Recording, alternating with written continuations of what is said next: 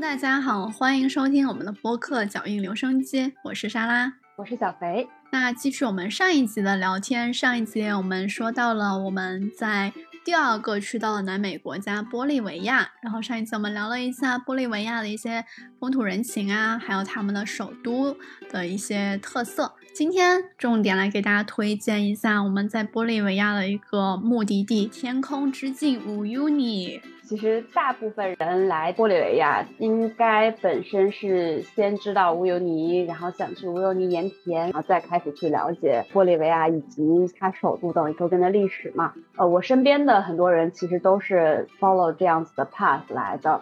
所以，那我们今天就来讲整个玻利维亚的一个重头戏，就是乌尤尼盐田。莎拉，你去乌尤尼的时候是怎么去的呀？我应该是从他们的首都拉帕斯，是坐飞机过去的吧？我有点不太记得，应该是飞机。嗯，对我也是坐飞机，因为其实他们那边应该是有。两种方式，就是一般大家常去的这个常用的方式，应该是有两种方式可以去的。第一种方式呢，就是坐飞机，时间也没有很久，好像非常短，因为它很近嘛，其实也就五百公里，大概可能也就半个小时、一个小时左右的时间就可以飞到。但是因为是高原机场嘛，所以还是有一点特殊性的。那五百公里呢，如果要是开车的话，那就需要十二个小时了。非常久，因为整个 La Paz 还有乌尤尼，它其实都是在安第斯山脉中间。那它的公路呢，也是围绕着安第斯山脉来去修的。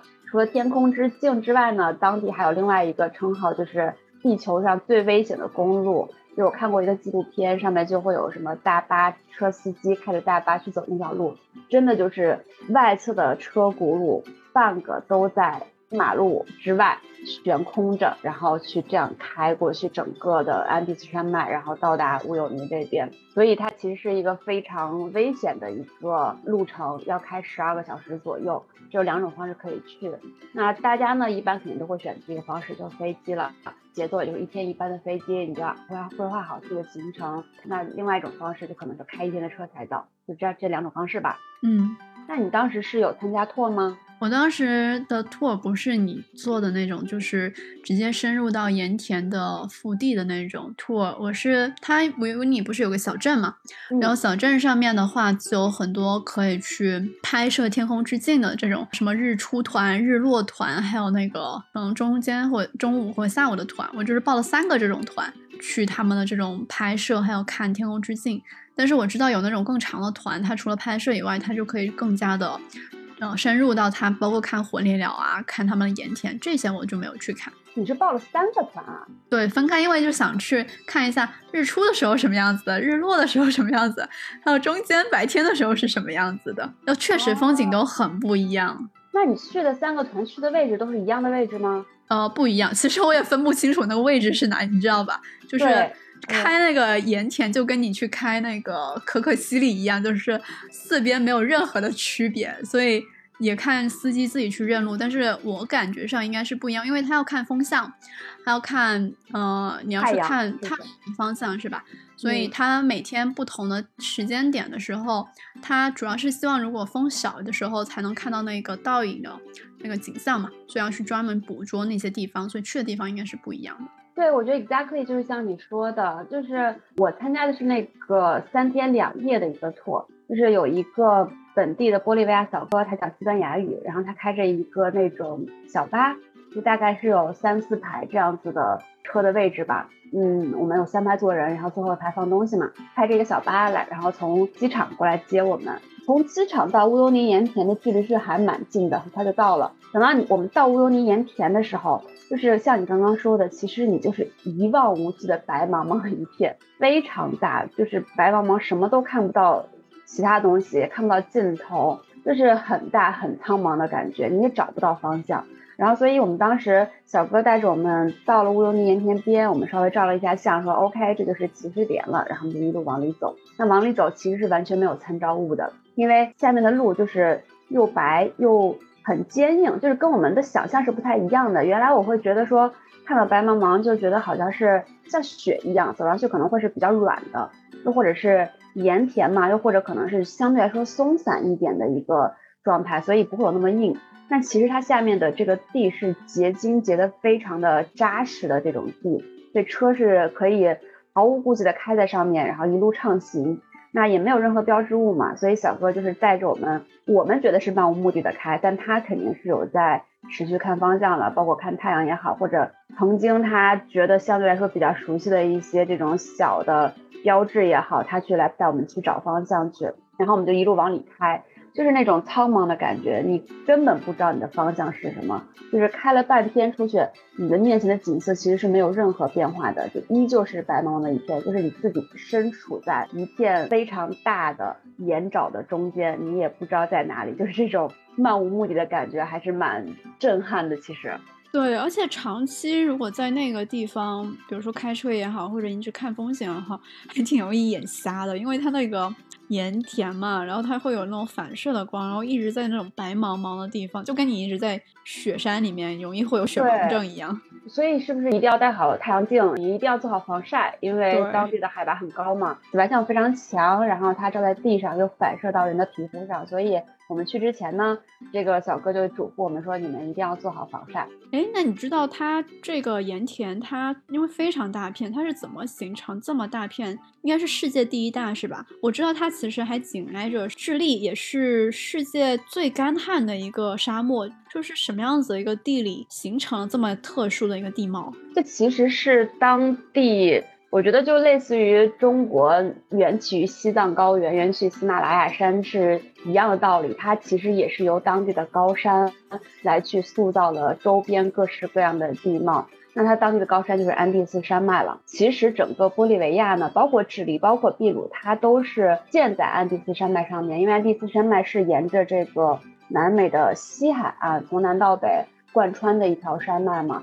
同时，它的宽度又是比较宽的，并不仅仅是在只在海岸，它其实是向内陆去延伸了很多的。那玻利维亚的盐田自己呢，它其实东边和西边都是安第斯山脉。你上期也有提到说，玻利维亚其实是一个盆地嘛，它左边和右边都是安第斯山脉。玻利维亚是一个盆地，它的乌尤尼盐田更是盆地中相对来说特别平坦的一块区域了。一般的盐田它是怎么形成的呢？基本上。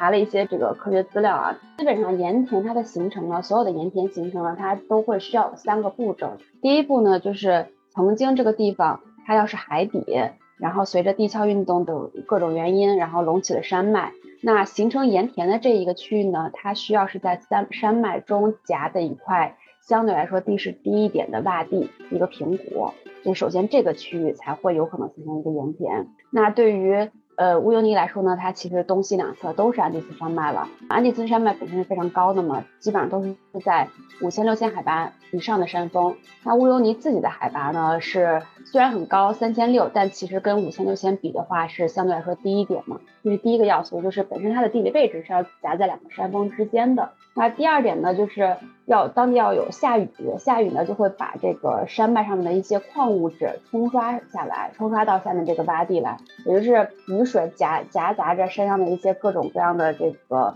矿物质啊，盐也好，然后就冲刷到下面乌尤尼盐田了。越下雨越往下渗，越下雨越往下渗，然后每次多下一点，然后多多往下面流一点，这是第二步。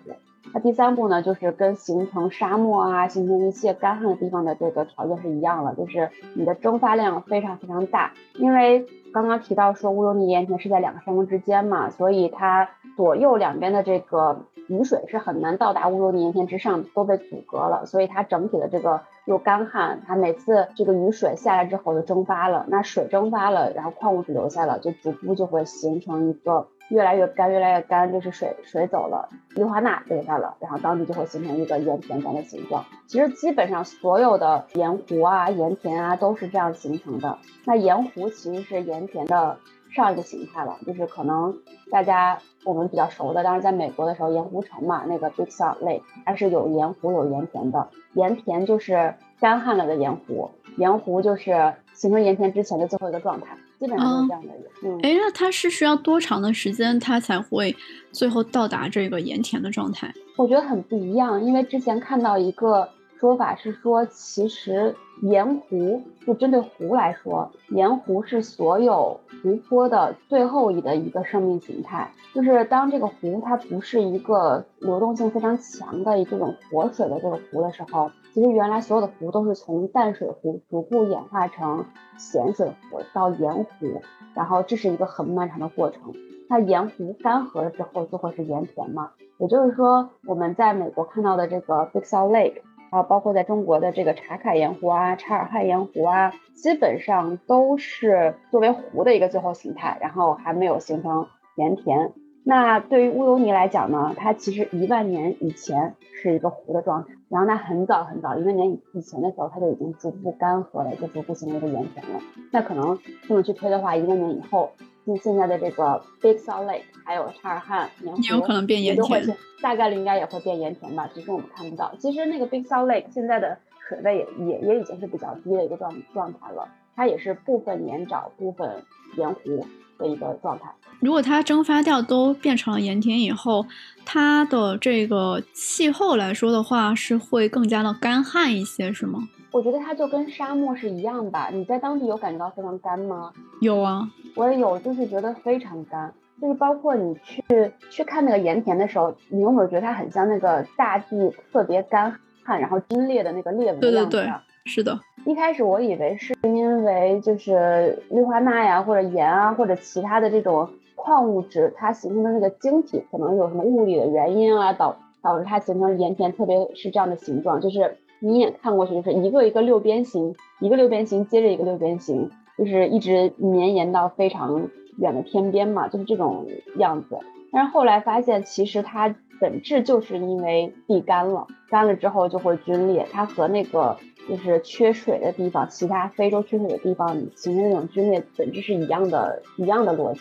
哎，那说回来，我们其实是为了去拍《天空之镜》啊，《天空之镜》它形成了一个特色，就是因为它一望无际，是吧？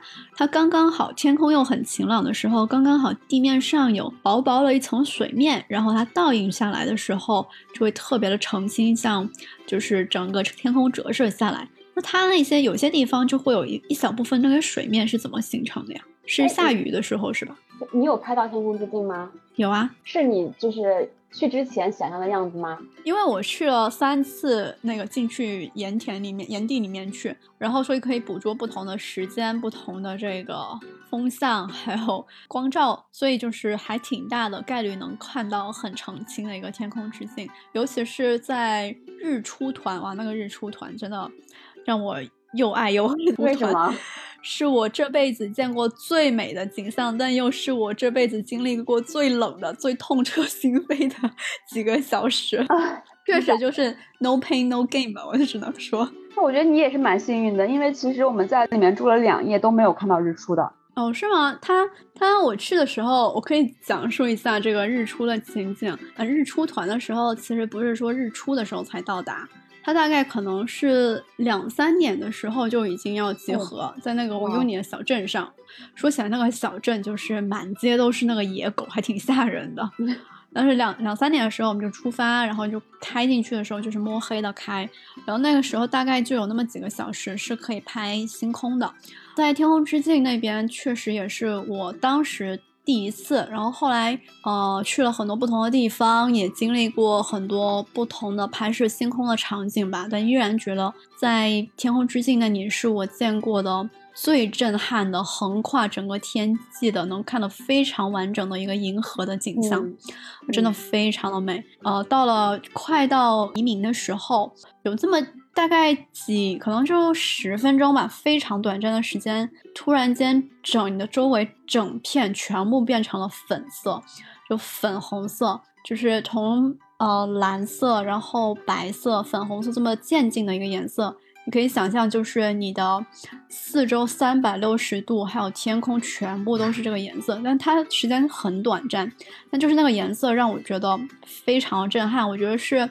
我这么多年来经历的旅游中比较少有的那么几次，就是真的非常触动我心灵的那么几个瞬间之一吧。直到现在，我还是把他那个景象的照片用在我微信朋友圈的头图上面，就是时刻让我记住这么一个场景。所以你最后是有看到太阳从盐田上升起来吗？有的，有的。哇，那你真的好幸运。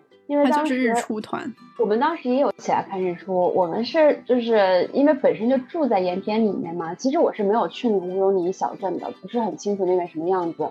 因为我们就是坐了那个小巴车之后，就一直往盐田里面去开，然后也是住在盐田里面的。中间呢，就是小哥把我们很早很早叫起来，我们就在那边等日出。前半部分是跟你说的一样的，就是从特别特别冷，整个一片漆黑。到慢慢开始有光微微亮，到整个天空变粉，我们就非常的期待，因为觉得很冷嘛，还起得那么早，一定要看到很美的景色才可以。就在那边互相依偎着，裹着大衣等待着。结果后来慢慢，忽然一下子天就亮了起来，就是我们并没有看到太阳升起来，只是整个天就变亮了，因为还是可能有雾还是有云吧，所以就没有办法看一个。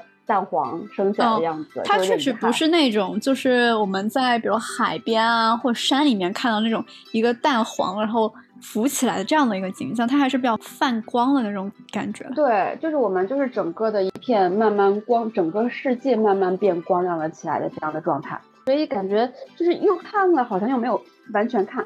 对，但是那个粉色的那几个瞬间，真的让我觉得非常的震撼和触动吧。因为虽然我人生中看日出的经历不算特别多，但是我看过的，尤其在城里面啊，或者甚至在山里面的时候，看到日出都不是这样的一个颜色和景象的。对，那的确是还蛮好看的。这这一点我是非常认同，就是那种漫天遍野都是粉色的感觉，一片很有希望的样子，在希望的盐田上。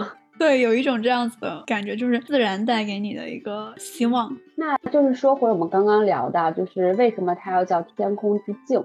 这个镜呢，应该是镜子的镜吧？我记得是。是的，其实就是因为本身呢，它是在盐田上面白白的，然后当到了雨季，一下雨的时候，地面上就会有一层浅浅的水。那因为水面是非常浅的，它可能经常因为当地干旱嘛，所以下雨下的没有很多。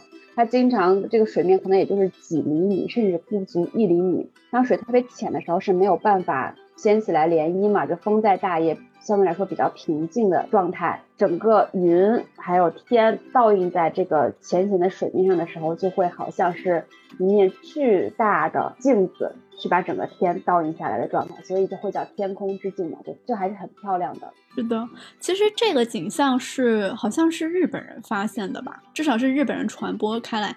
因为最开始的时候，哦，乌尤尼也算是玻利维亚的一个旅游的景点吧，但是它更多的是，尤其是欧美人很喜欢去探险，他们就去做，应该是你参加那个 tour，是深入到那个盐田里面去看盐田、看火烈鸟那种的。但是后来慢慢的，更多吸引了，尤其是亚洲人，就是看这个天空之镜，就是去专门找有水的地方，然后去拍照这样子。对，因为其实我们刚刚说天空之镜嘛，然后但它不会是说整个盐田都全都是镜子，因为首先这块儿我们之前也说过，它是世界上第一大盐田。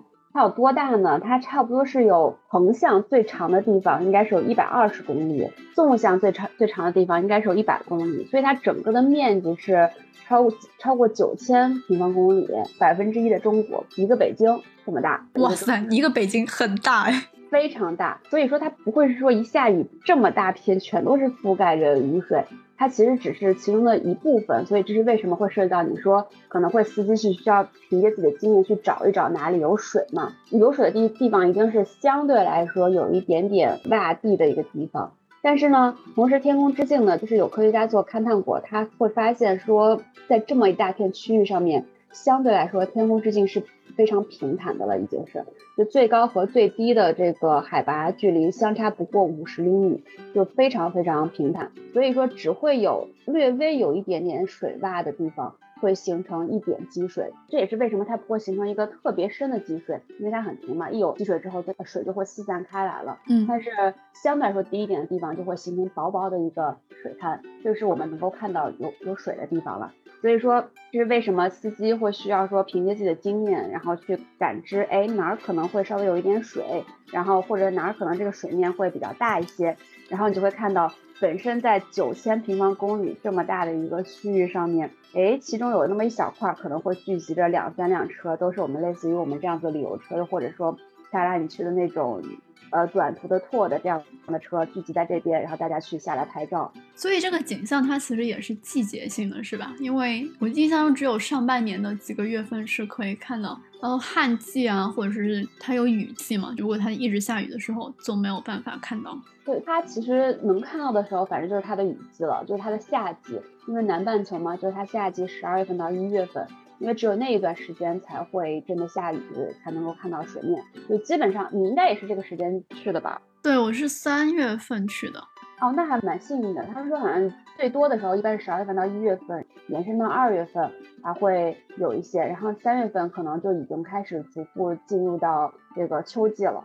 就是你知道中国其实有另外一个地方，就是它是有可能形成盐湖，但是因为当地特殊的地理位置是没有形成盐湖的。你知道是哪里吗？哪里呀？就是我们之前说过的新疆罗布泊，就是因为当地的这个古河流改道嘛，靠原来是有咸水湖的地方，因为罗布泊原来就是咸水湖嘛。我们之前有简单聊过，说当地会有各种钾盐啊，也是各种矿物质的盐，在那边有建这种这个盐提取的这个工厂。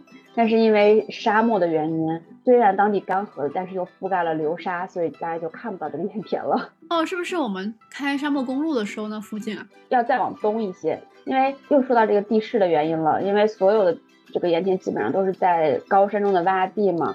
那说到新疆的这个整个地貌，就三山夹两盆，它的下面那个盆地柴达木盆地，其实都是在那一片，包括。罗布泊，包括这个察尔汗盐湖，其实都是在柴达木盆地，然后它两边就是昆仑山啊、阿尔金山啊，就也是在两个山之间相对来说低洼的一块地方。哎，那你介绍一下你们参加的那个三天两夜的团吧，我还是蛮想听一下，尤其是你们深入到盐田里面的。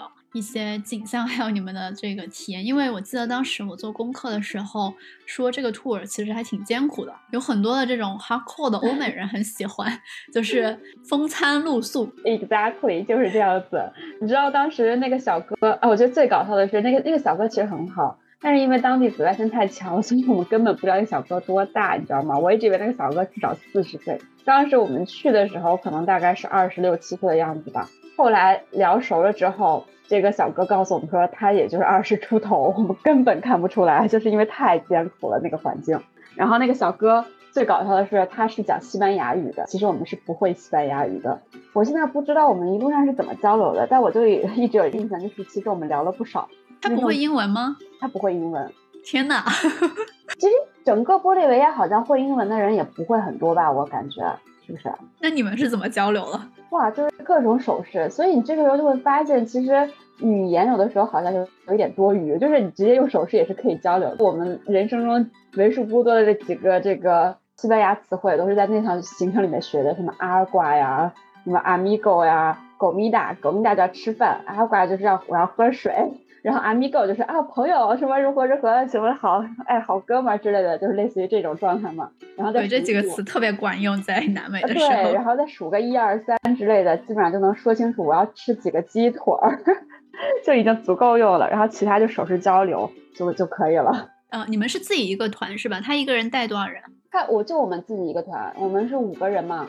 然后坐他那个小巴车就是五个人团，其实我们的位置是比较充裕的。就是我们去之前呢，就听说会比较艰苦，所以就没有去报那种 public tour。一般 public tour 可能会集合两到三波人一起，可能就十好几个人，可能坐在那个大巴车上或者中巴车上，每个人一个座位嘛，相对来说就比较艰苦一些。那我们其实是车上是能够坐更多人，可能能坐十多个人以上的。那我们只坐了五个乘客，加上一个司机，就六个人嘛，所以相对来说比较松散。我们车上大概可能还能有四五个人的这个位置。呃，然后呢，我们从这个普罗尼，然后往回开的时候，开回到中间某个小巴小镇，就是那个镇上呢，大家是会乘公交车的。然后那个公交车呢，长刚好长得跟我们的那个小巴是长得一个样子的，就每一个公交车上面都挤了满满当当的人，因为我们那个小巴是无法站在里面，是必须坐在里面的。但是我们看到跟我们一起行进的公交车里面，每个车里面满满当当，人挨人，人挤人的状态。只有我们一个车看上去是公交车，然后里面又是没有那么多人的。那这时候我们就一路往市里面开，然后又有点堵车，这个时候就会从路边冲上来一大帮的人，就开始敲我们的车门，就开始在追我们的车，就后面的人在追着车跑，敲我们的车门，还有人上手要直接要把门拉开，你知道吗？我的妈呀！但是那个时候我们并不知道是怎么回事儿，我们就感觉我们在路上行驶好好的，忽然有一帮当地人就开始追我们的车，拍我们的车门，然后要拉我拉开我们的车门要往上上，就特别吓人。然后我们就在叮嘱司机小哥说一定要把门关好。然后里面我们男生就开始在里面去把那个门把着，不要让外面的人来上。但是就那一瞬间，大家都在追你车的时候，要扒你车门的时候，你就感觉你要被抢了。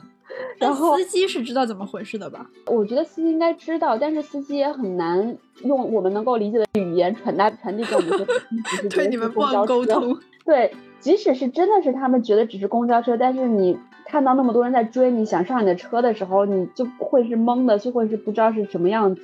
所以我觉得大家还是要需要做好一定的这个自我保护的安全防范措施的。我觉得是的，是的，在南美还是有各种意外可能会发生的。住的是什么？因为我记得当时好像是说有一些团，他就是去到整片盐田，可能就是有一个基站吧，是吧？就是很艰苦大通铺的那种。其实我们去住之前呢，而且比较搞笑的是，我们先去吃饭，因为我们就是坐那个车一路往里开，往里面开了非常远，就是它大到你开了半天，觉得周边的景色真的是没有任何变化。最大的变化可能就是原来地上是没有水的，然后开到了一片有水的地方。原来的这个一路上是没有车的，现在在盐田上面好像。突然发现有了那么两三辆车跟你一起在有水的地方再拍一拍照，这个时候呢，大家不光拍照，肯定还要休息整顿一下了。我们的小哥就从他的后备箱里面开始掏出了太阳伞，掏出了这种简易的桌子和简易的椅子，就类似于现在露营的这种状态是一样的。这就是初代露营，对，初代露营就是最简单的一根棍子的太阳伞往盐田里面一插支住了。它其实不是盐田，它它一般会给我们停下来的是。略微有水的地方，就是往那个盐水里面一扎，然后把小板凳和这个和桌子都放在有水的地方，我们也踩在水里面，然后坐在那边开始吃东西。吃的是什么呢？意大利面，就是各种面，就是最简单的能够自热一下的食物。然后小哥呢，可能觉得。就是希望我们还尽量能吃的好一点，就给我们带了鸡腿，就每人分了一个鸡腿，然后我们在那边吃，坐在盐湖里面，不能叫盐湖，小小的盐沼里面，这个插着太阳伞在上面吃鸡腿，就是我们的一顿饭，大概可能十分钟就吃完了，然后剩下的二十分钟就是坐在盐盐湖里面什么都不干，就是静静的看着这个水，因为整个盐湖还是非常大嘛，所以大概率是能够找到一片没有什么人的地方，就不像现在大家去露营，可能都是经常是人挨人啊，那个时候基本上就是。一片桌子，周边都是四下望过去，基本上是没有什么人在里面静静的吃饭。累了之后，就在那边静静的坐一下，休息一下。整个环境是比较艰苦，但是自然风景是真的是极度的美丽漂亮。对，我觉得在当下的话，更多追求的就是一种极致的宁静和美丽视觉冲击，宁静的视觉冲击感非常强烈。那你你们住的是在哪？我们住的就是，就像你刚刚说的，其实，在盐田里面是会有一些比较呃简易的宾馆的，它不聚集，开了很久，也不知道在往哪个方向开，忽然可能远处出现了一个矮矮的小房子，那这个矮矮的小房子就是你的宾馆了。我们其实住的地方呢，就是一个用盐建造的房子。睡的床呢，也是用盐来打造的床，里面的构造并不是说我用盐打造一个床，然后把床放在地上，而是说其实那个床和地就是连着的，就是类似于东北的炕，就是地面上隆起一块凸起的一个方形，就是你的床，然后上面铺上被褥什么的，你就在里面睡。整个房间差不多是有六个单人床的样子，然后每人一个床嘛，这个就是我们晚上住的地方了。就非常的艰苦，也非常的简陋，但是还蛮有当地的特色的，就是用盐来打造的。就是如果看纪录片的话，会发现里面的那个酒店非常豪华嘛。那个日本人拍的，呃，关于乌尤尼盐田最开始把它带火的那个纪录片，里面那个酒店是极度的豪华的。但是呢，我们的那个酒店远不及那个豪华，那感觉好像就是一个简陋的茅草房的那种水平似的。在平地上面凸起了一个建筑，然后建筑的地上凸起了一个你的床，然后上面就是有屋顶的，并不是真的露天的，就是这样的一个地方，蛮有特色的。据说当地的所有类似这种酒店啊，都会告诉客人说你不要舔床，不要。对我刚才正想说，听起来就好想去舔一下。就是他好像是说他们的最高的维修费用就是每年因为有客人要舔他的墙、舔他的床，他就需要用盐再去把它糊上，还是怎样，就很夸张。就有点像你去那个冰窖，去阿拉斯加的时候，不是有那种冰窖酒吧嘛？就让你不要舔那个冰，就是因为舌头会粘上去，是吗？对，就类似吧，我觉得，我觉得应该应该类似 就是这个样子的。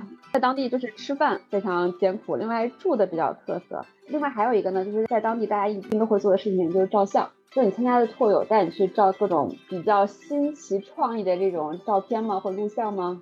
对，就天空之镜它的标配嘛，就各种各样的视频啊、拍照啊，就网上其实大家都可以搜到一大堆了。那我其实想问一下你，因为只有深入到最里面的时候才能看到那些动物，那些动物是什么样子的？最多的动物就是火烈鸟嘛。为什么火烈鸟会生长在那那一年？哎，我最开始也很好奇，因为我一直以为火烈鸟是西班牙传统的一个动物。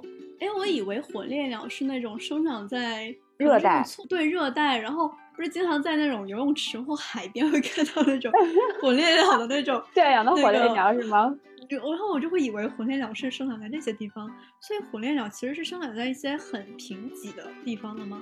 这其实本身火烈鸟啊，就是它的习性是喜欢生活在盐湖水滨的，一定要是比较潮湿且咸的环境才是火烈鸟它自己本身习惯居住的环境。然后后来我在网上还看到，你知道有多神奇吗？就是发现最早的火烈鸟的痕迹，其实就是在安第斯山脉。就是在安第斯山脉，大概发现了七百万年前的火烈鸟，它的脚印的化石，很酷哎，是不是很神奇？就是因为我说的不是三天两夜的 tour 嘛，其实前两天都是在一望无际的这个盐田上面开，你根本不知道往哪里开，就是怎么开都是盐田。然后忽然呢，你就会发现，好像在你觉得百无聊赖的时候，你眼前风景变了，就是从盐田白白的开始褪色，褪到荒漠一样的这个颜色。然后就会出现很多大的仙人掌，这个你有看到吗？没有，因为我们没有进去嘛。哇，那个仙人掌有多大？极度的高，就是本身在，就是本身在盐田里面是有一个小岛的，那个小岛叫樱开花西，好像是。那个小岛呢，其实是它还是在盐田中的。那个小岛上面就是有很多千年仙人掌，最高的仙人掌是有十多米那么高。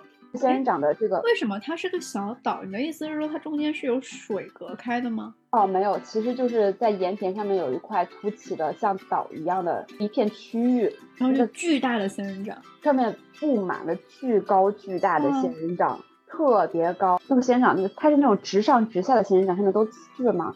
那个仙人掌的直径就很像我们现在在外面看到大树的直径，甚至比那个树的直径还要再宽。然后高，然后高呢就十几米高，整个岛上全都是密密麻麻的，都是这样的一个景色。本身是很酷，超级酷，很多人去那边拍照的。而且那个小岛上面，因为它可能实在是当地来说比较知名的一个标记物吧，因为在盐田上不是什么都没有吗？我们是先在这个小岛上面看到了仙人掌，所以那个小岛上面就会有很多人插着国旗。各个各个国家的国旗，类似于到此一游的这种感觉吧。就是我们现在小岛上面看到仙人掌，再往里面开，我刚不是说你开过了盐田，开了两天的盐田之后，慢慢就开始呃白色退却，然后开始有这种荒漠的这个痕迹出来了嘛？再往里面开，就是更大片的仙人掌。就是感觉好像进入了这个仙人掌林的感觉一样。你能靠近它吗？可以呀，我们还有跟仙人掌合影。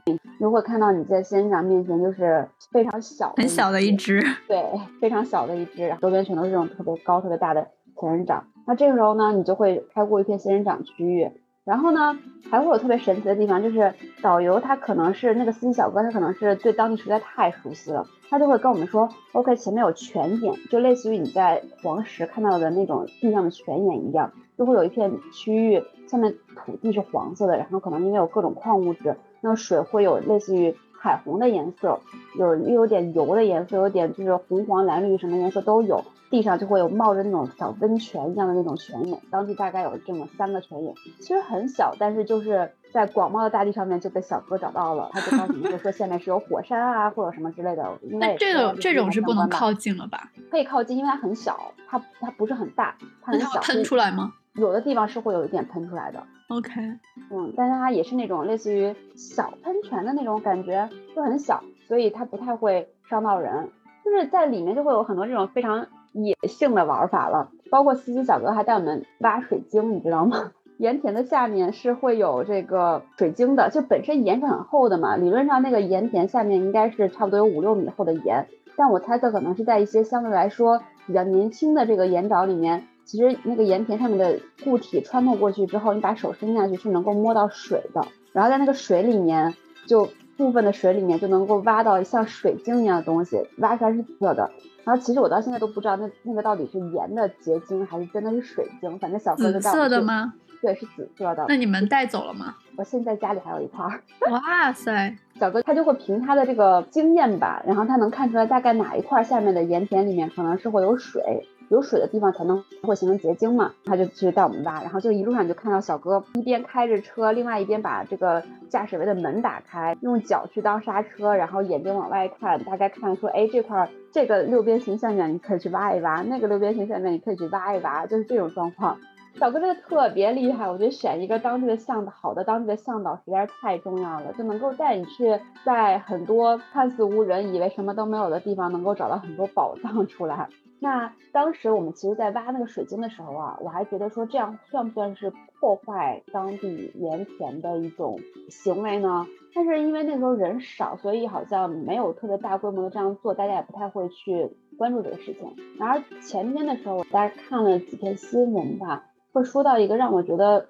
蛮值得思考的一个事情，again 就又有点回到你之前说的那个亚马逊雨林开采和它本地的这个生态自然生态维持的之间这个 balance 要怎怎么掌握嘛？因为其实之前说过，南美洲包括玻利维亚是非常贫穷的，然后靠开采盐卖盐来去维持生计，其实你很难是真的把当地人民致富。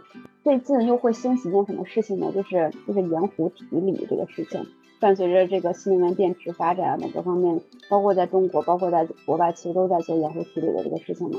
锂是新能源电池中的一个非常非常核心的一个原材料，然后但是资源又非常的稀缺，这也是因为锂价大涨就会导致这个电芯的价格大涨嘛。这也是去年整个资本市场，包括这个一二级市场新能源相关的价格逐步趋高，包括供应链等各方面这一系列吧。那。如何去开采盐湖里面的锂，其实是现在全球大家都面临的一个非常热的一个话题了。中国也是，所以锂是只有在盐湖里面才会能够提取，大规大规模存在的一个资源。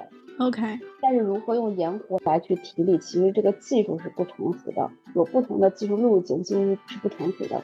那在玻利维亚呢，他们当地目前来讲好，我不能说是好是坏，就现状啊，现状是。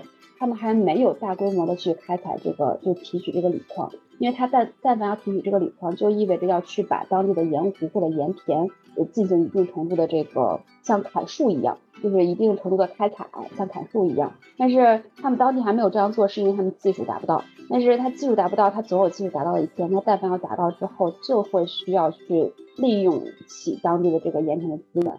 那这样子势必就会对当地的自然环境带来一定的改变。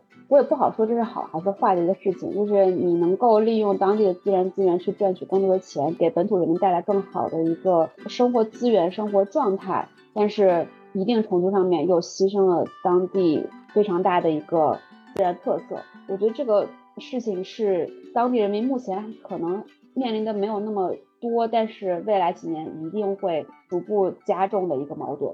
嗯，而且很多时候开采以后的这些收益也不一定是流入到了当地的居民手里。对，就是目前来讲，玻利维亚为什么没有开采呢？其实就是像其实智利和秘鲁已经开始在做这个盐湖处理的事情了，其实是国外的大公司在当地买的这种开采权嘛。但是玻利维亚政府呢，他就是觉得说不行，我一定要把这个盐矿。保留在自己手里面提里的这个事情，我也要自己做，所以这是为什么他们当地还没有开始真的开始这种盐湖提里的行为。但是因为当地技术落后嘛，所以还没有开始。早晚有一天，你觉得可能还是要开始。说回那个火烈鸟，所以你们看到的是什么样子？是只有几只呢，还是成片的？成片的火烈鸟。我们再往前看，刚刚说过，就是到出了盐田，然后到荒漠，然后有仙人掌然后再往前就会有这个小的小喷泉啊，或者这个小泉眼啊、小火山这种地貌。再往前呢，你就可以看到，其实它的这个湿度是在逐步增强的。再往前呢，就会到一片类似于真的是有水有湖的地方了，就是湿地，湿地沼沼泽地的地方。我们在岸的一侧嘛，下面是会有一些水草、一些植物的。水草再往前就是成群结队的火烈鸟，在水草的另外一边站着。有一片红红粉粉的火烈鸟在那边站着吃东西休息，就是这样的一个景象。诶，那他们是常年都会在那吗？还是也是像候鸟一样？不知道耶，反正我们去的那个季节他们是在的，但感觉当当地应该也是会常年都会有火烈鸟吧，因为毕竟他们喜欢生活在这样子的一个偏盐碱地的环境里面。嗯，非常大一片的野生火烈鸟，就是跟在外面在其他的动物园里面看到的是完全不一样的景色。因为一眼望过去的时候，前面是一片湿草地，再往前就是成群结队的火烈鸟在在面前站着，然后在后面其实就是湖水了，就是当时应该还没有干还没有干涸的湖水，应该也也还是盐湖吧。再远处就是高山，哇，太酷了，真的非常酷的景象。就是你原来会觉得说，可能在盐田里面就是白色，然后可能第一天去你觉得震撼，然后看到天空之镜你拍照。第二天去的时候会发现啊，好像还就还是这个样子。然后第三天的时候，你就会发现哇，原来当地的地貌远不止盐田这么简单，地貌非常丰富。包括上面的生态，不能说丰富，但是也绝对是很有当地特色的。对，而且看地图的话，一般我看当时攻略上也是一般是第三天的时候才会看到，就是基本上你的车已经走到最深入盐田的最南边的地方了，才能看到这个景象，真的很酷。如果让我再去一次，我一定要去报这个团，然后去看这里面的动植物。好，那今天其实跟大家分享了挺多我们在。玻利维亚，尤其是无尤尼的这些经历，还是非常的独特吧，也是我觉得是在过去这么几年里面印象非常深刻，而且可能在未来去更多的地方，也依然会是会记住的这么一个地方。最后的话，我们给大家推荐一下书影音吧，最近很久没有给大家推荐周边了。其实玻利维亚虽然这个地方非常的偏远，但其实它有很多的相关的一些资料，就是可以跟大家分享一下的。那首先我来先说一下吧，一个就是我上一集提到的，我刚开始没有去玻利维亚的时候，看了一些攻略以后认识玻利维亚，就是看了三毛的书。之前提到这本三毛的书叫做《万水千山走遍》的，它的一个未结集，里面有很多他关于南美的游记，然后其中有几篇散文，就是讲到他去玻利维亚和拉帕斯的一些经历，推荐给大家。第二个就是提到。玻利维亚提到《天空之镜》和《无尤尼》，最开始火起来的应该就是那个日本的电视台 NHK 拍的一个纪录片，叫做《南美玻利维亚乌尤尼岩原纪行》，大概是他们零九年的时候，日本的一个主持人去当地拍摄的一个《天空之镜》的纪录片吧。然后在那之后带火了这个景点，所以去到当地的话，也会发现有很多日本的呃旅行者在当地，所以这个也可以推荐给大家看一下。那我也要给大家推荐一个纪录片，是 BBC 拍的。因为玻利维亚也好，秘鲁也好，其实在当地都是围绕安第斯山脉，然后去形成的生态及文明嘛。那 BBC 拍了一个纪录片，其实就是在讲安第斯山脉及周边的情况的。这个名字叫 Mountain Life at the Extreme，大家可以去推荐看一下，我觉得还蛮好的。时间也不是很长，只有三集左右。它这个是专门就讲安第斯是吗？对，他会把安第斯山脉以及它周边的一些人事物去形成一个一个小故事。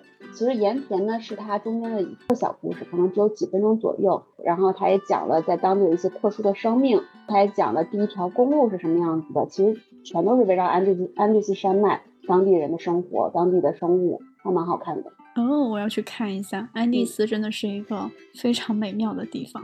还有一个是我在哔哩哔哩上看的，还蛮有趣的，就是有一个人，一个男人，他自己一个人穿越澳洲的盐田，骑着一个小推车，然后搭了个帐篷，吃的都是最简单的，其实没有什么特别多的风景，但是你就会觉得自己一个人极度的孤寂的一个状态下去征服自然的一个感觉。然后他还在大漠中还经历了这个什么暴风雨来临啊什么的。对，非常酷。那今天我们就分享到这里喽。下一集的话，希望我们也还可以继续给大家带来更有趣的地方吧。下一集希望我们已经可以摆脱隔离，能够踏上自由旅行的征程。是的，好，现在先这样，拜喽，拜。